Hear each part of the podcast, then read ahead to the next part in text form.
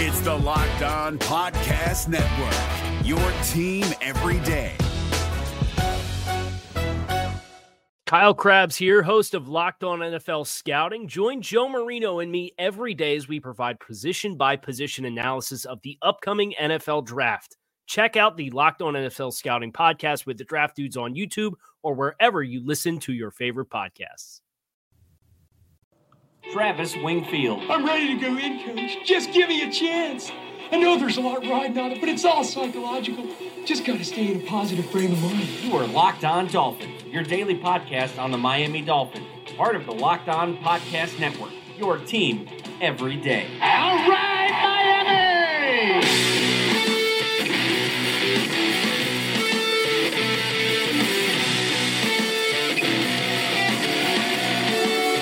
What's up, Dolphins, and welcome in to the Tuesday, July the 3rd edition of the Locked On Dolphins podcast. I am your host, Travis Wingfield, and I'm here to bring you your daily dose of Miami Dolphins football. And on today's show, slow season continues, but we are given yet another nugget, albeit a very small one, regarding the Dolphins draft night plans. We'll talk about that. We visit the most intriguing storylines for the 2018 Miami Dolphins and speculate on a potential Patriots downfall. But first, I kindly invite all of you guys that have not done so already to please subscribe to the podcast on Apple Podcasts. We are on Stitcher, we are on TuneIn, wherever you get your podcast from. Leave us a rating, leave us a review. Follow me on Twitter at NFL. Follow the show at Locked On Fins. I've been doing this for a long, long time, writing about this team, podcasting about this team, coming up on 200 episodes now. Your go-to local expert for all things Miami Dolphins football. And of course, LockedOnDolphins.com, the number one blog in the Locked On Network, and the other Locked On Sports family of podcasts. We have tons of stuff like the Locked On NBA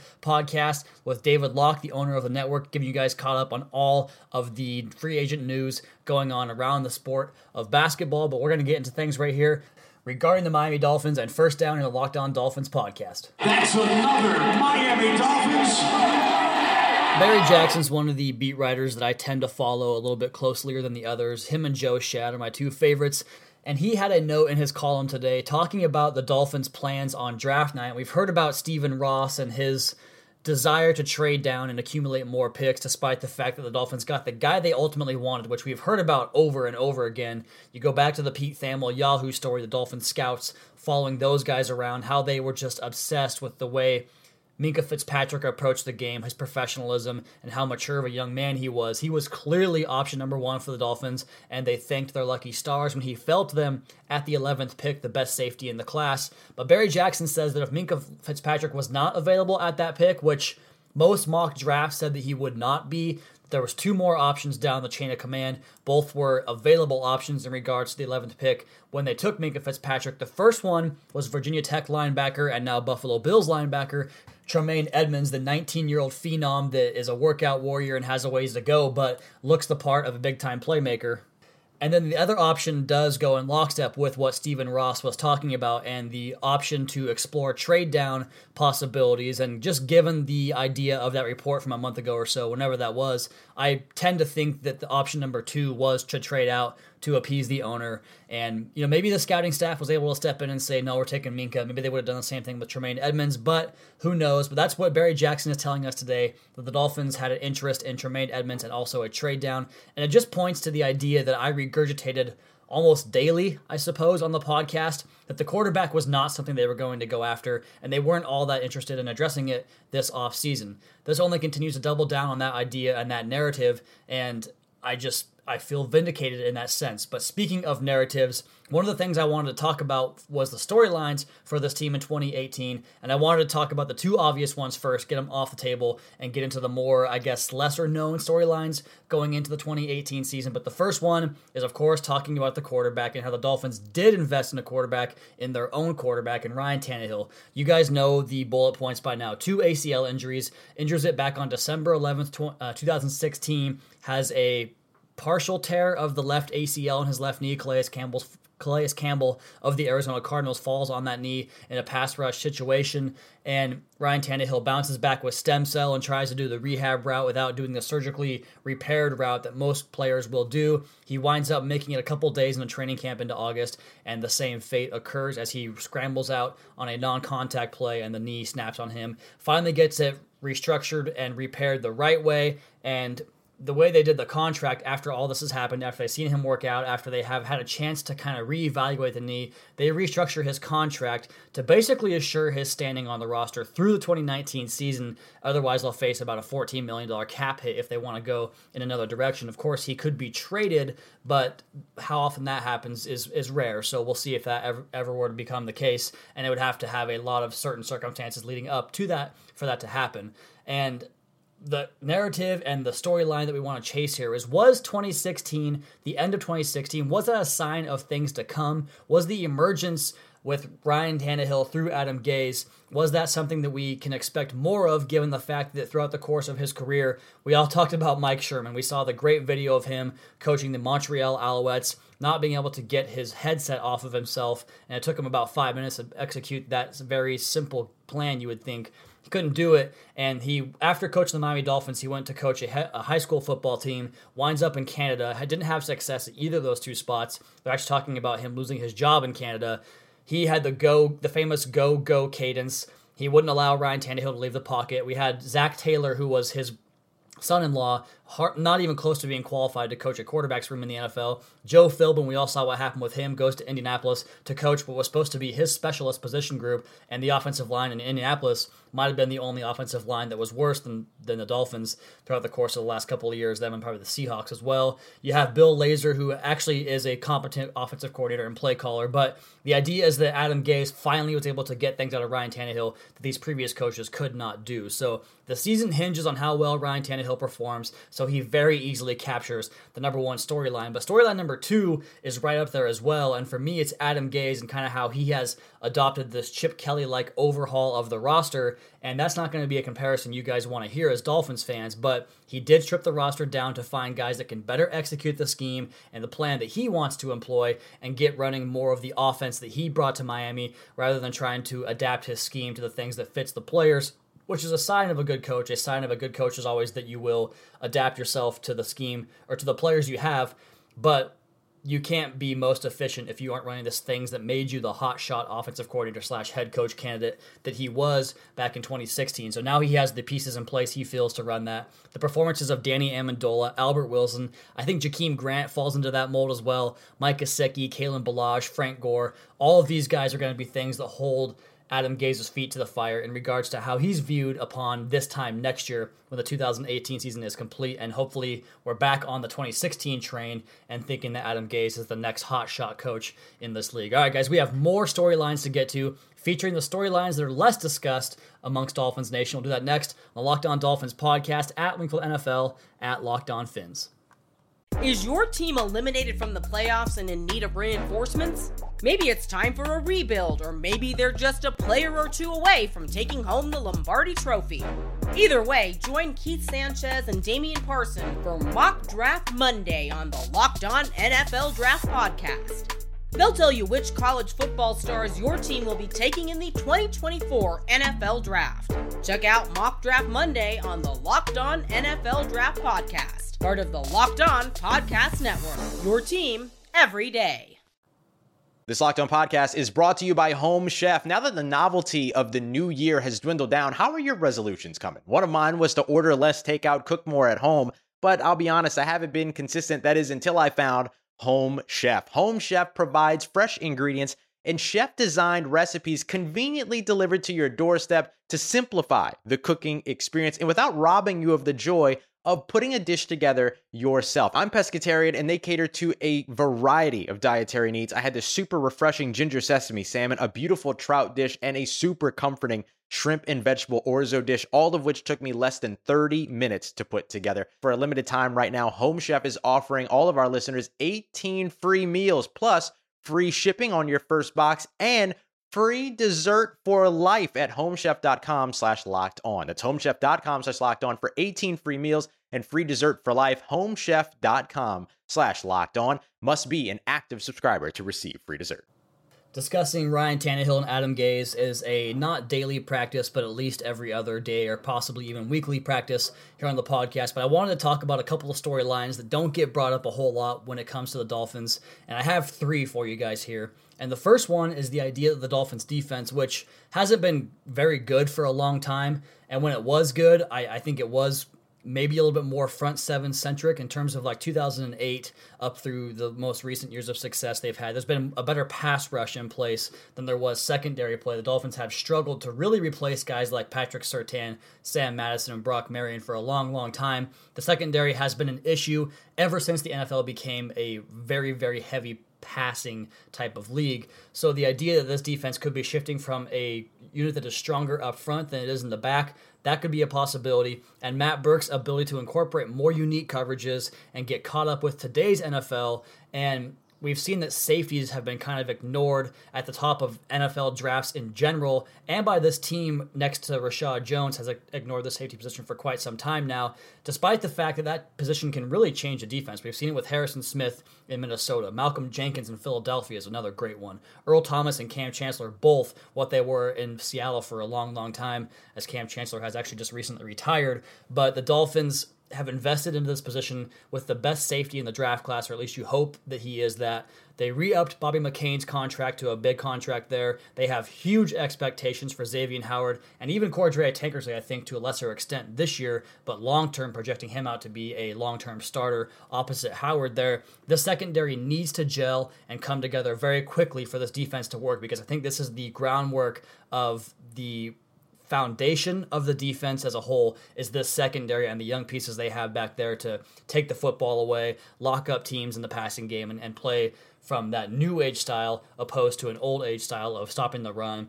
and having a good pass rush. So you want a good pass rush, but the secondary is very important. We've learned that with the Legion of Boom, the no fly zone in Denver, and now you move on to some other teams that have incorporated the same type of defense there.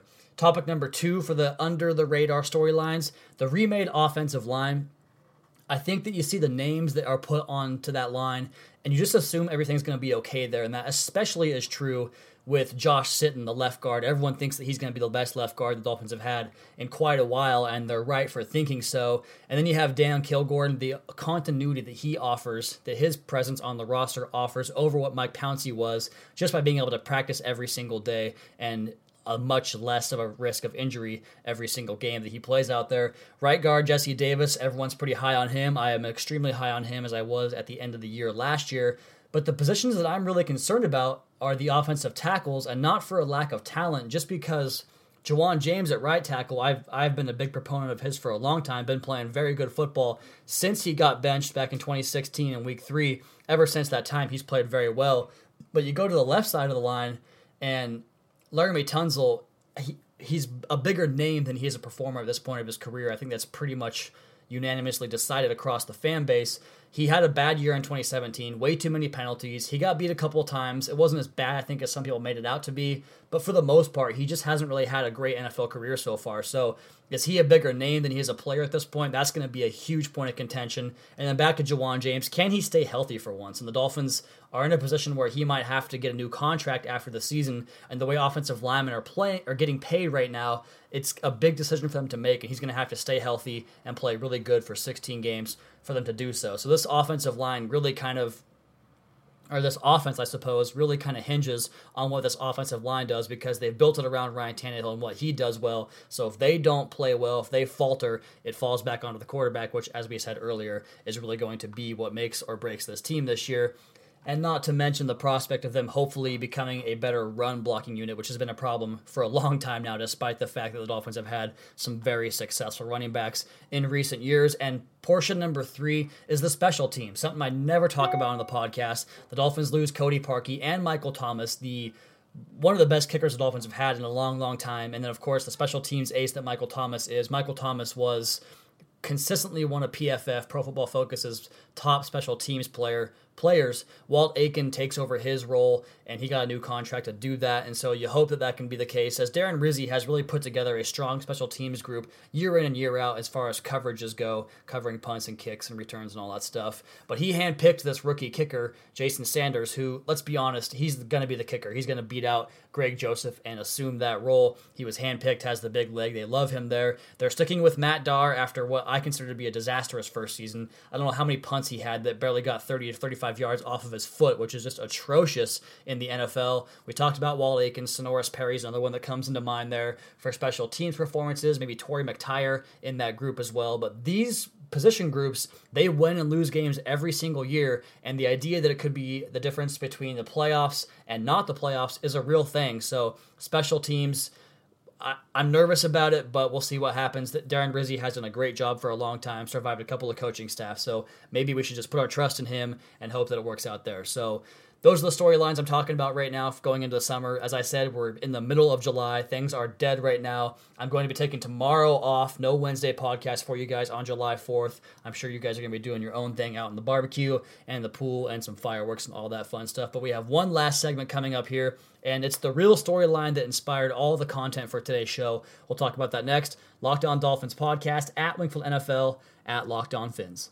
This Locked On podcast is brought to you by Home Chef. Now that the novelty of the new year has dwindled down, how are your resolutions coming? One of mine was to order less takeout, cook more at home, but I'll be honest, I haven't been consistent. That is until I found Home Chef. Home Chef provides fresh ingredients and chef designed recipes conveniently delivered to your doorstep to simplify the cooking experience and without robbing you of the joy of putting a dish together yourself. I'm pescatarian and they cater to a variety of dietary needs. I had this super refreshing ginger sesame salmon, a beautiful trout dish, and a super comforting shrimp and vegetable orzo dish, all of which took me less than 30 minutes to put together. For a limited time right now, Home Chef is offering all of our listeners 18 free meals plus free shipping on your first box and free dessert for life at homechef.com slash locked on. That's homechef.com slash locked on for 18 free meals and free dessert for life. Homechef.com slash locked on must be an active subscriber to receive free dessert.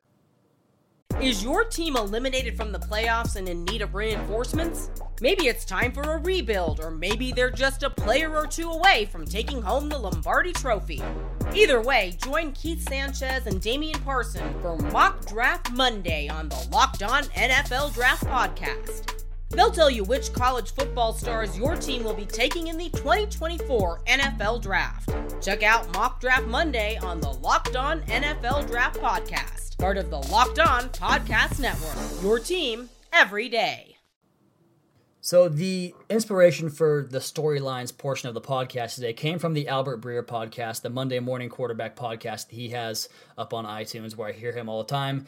Not a, it's a good show, but it has its ups and downs. But he had a good point today talking about the New England Patriots and how every team that goes through these Super Bowl losses and tends to have one big storyline that hangs over their head really kind of suffers a setback the following year. We saw the Seattle Seahawks coming off of the one yard line pass play that you know, allegedly pretty much pulled out the fabric from the inside of the Legion of Boom and that dominant Seahawks team. We talked about Cam Newton and the in a, the decision to not dive on a football at the end of that Super Bowl and how the Panthers took a big step back the following year. The Falcons blow a big lead. Kyle Shanahan goes out the door. They don't really I, I, suppose the, the big knock there was that they didn't run the ball enough to close out that game. They have a bit of a hangover in 2017, even though they got back into the postseason and had a good showing there. The, their offense wasn't the same that year, and so you can kind of see that hangover. And the Patriots, with Malcolm Butler and the whole Super Bowl sit out thing, he is now gone.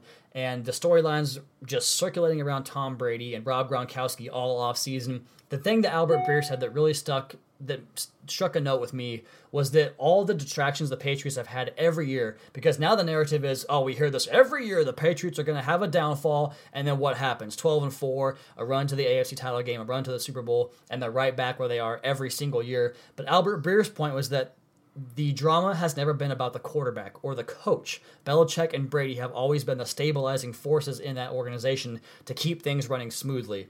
Now, I'm not going to sit here and tell you guys the Patriots are going to suddenly lose half of their games and go eight and eight, and the AFC East opens itself up for business again for the first time in about two decades.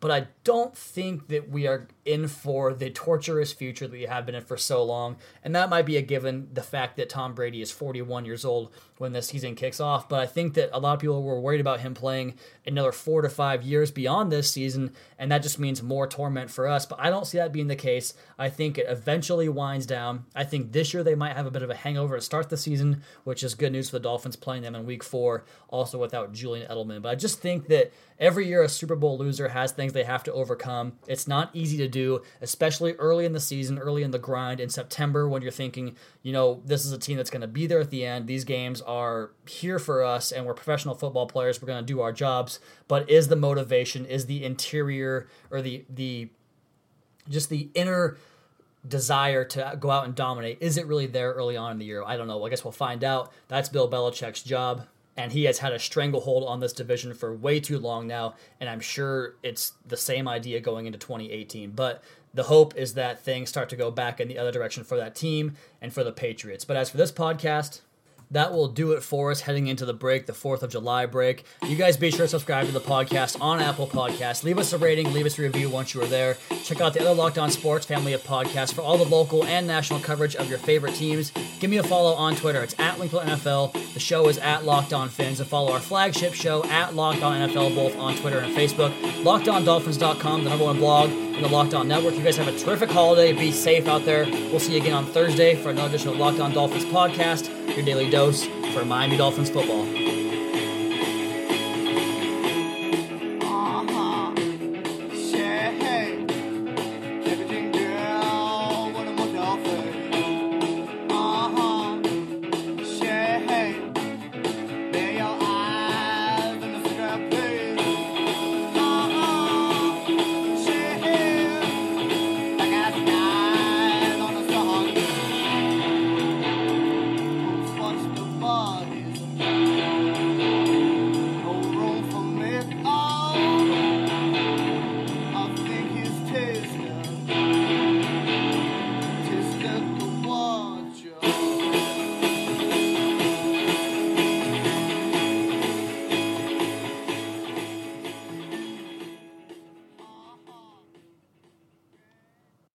If you're looking for the most comprehensive NFL draft coverage this offseason, look no further than the Locked On NFL Scouting Podcast. Join the draft dudes, Kyle Crabbs and Joe Marino, as they go position by position through the NFL free agent class and into the star studded crop of college stars who will be selected in the 2024 NFL Draft. If you want to know who your favorite NFL team should be adding to its roster, you need to check out Locked On NFL Scouting, available on YouTube and wherever you get your podcasts. Part of the Locked On Podcast Network. Your team every day. Is your team eliminated from the playoffs and in need of reinforcements?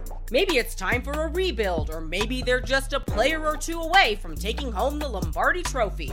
Either way, join Keith Sanchez and Damian Parson for Mock Draft Monday on the Locked On NFL Draft Podcast. They'll tell you which college football stars your team will be taking in the 2024 NFL Draft. Check out Mock Draft Monday on the Locked On NFL Draft Podcast, part of the Locked On Podcast Network. Your team every day.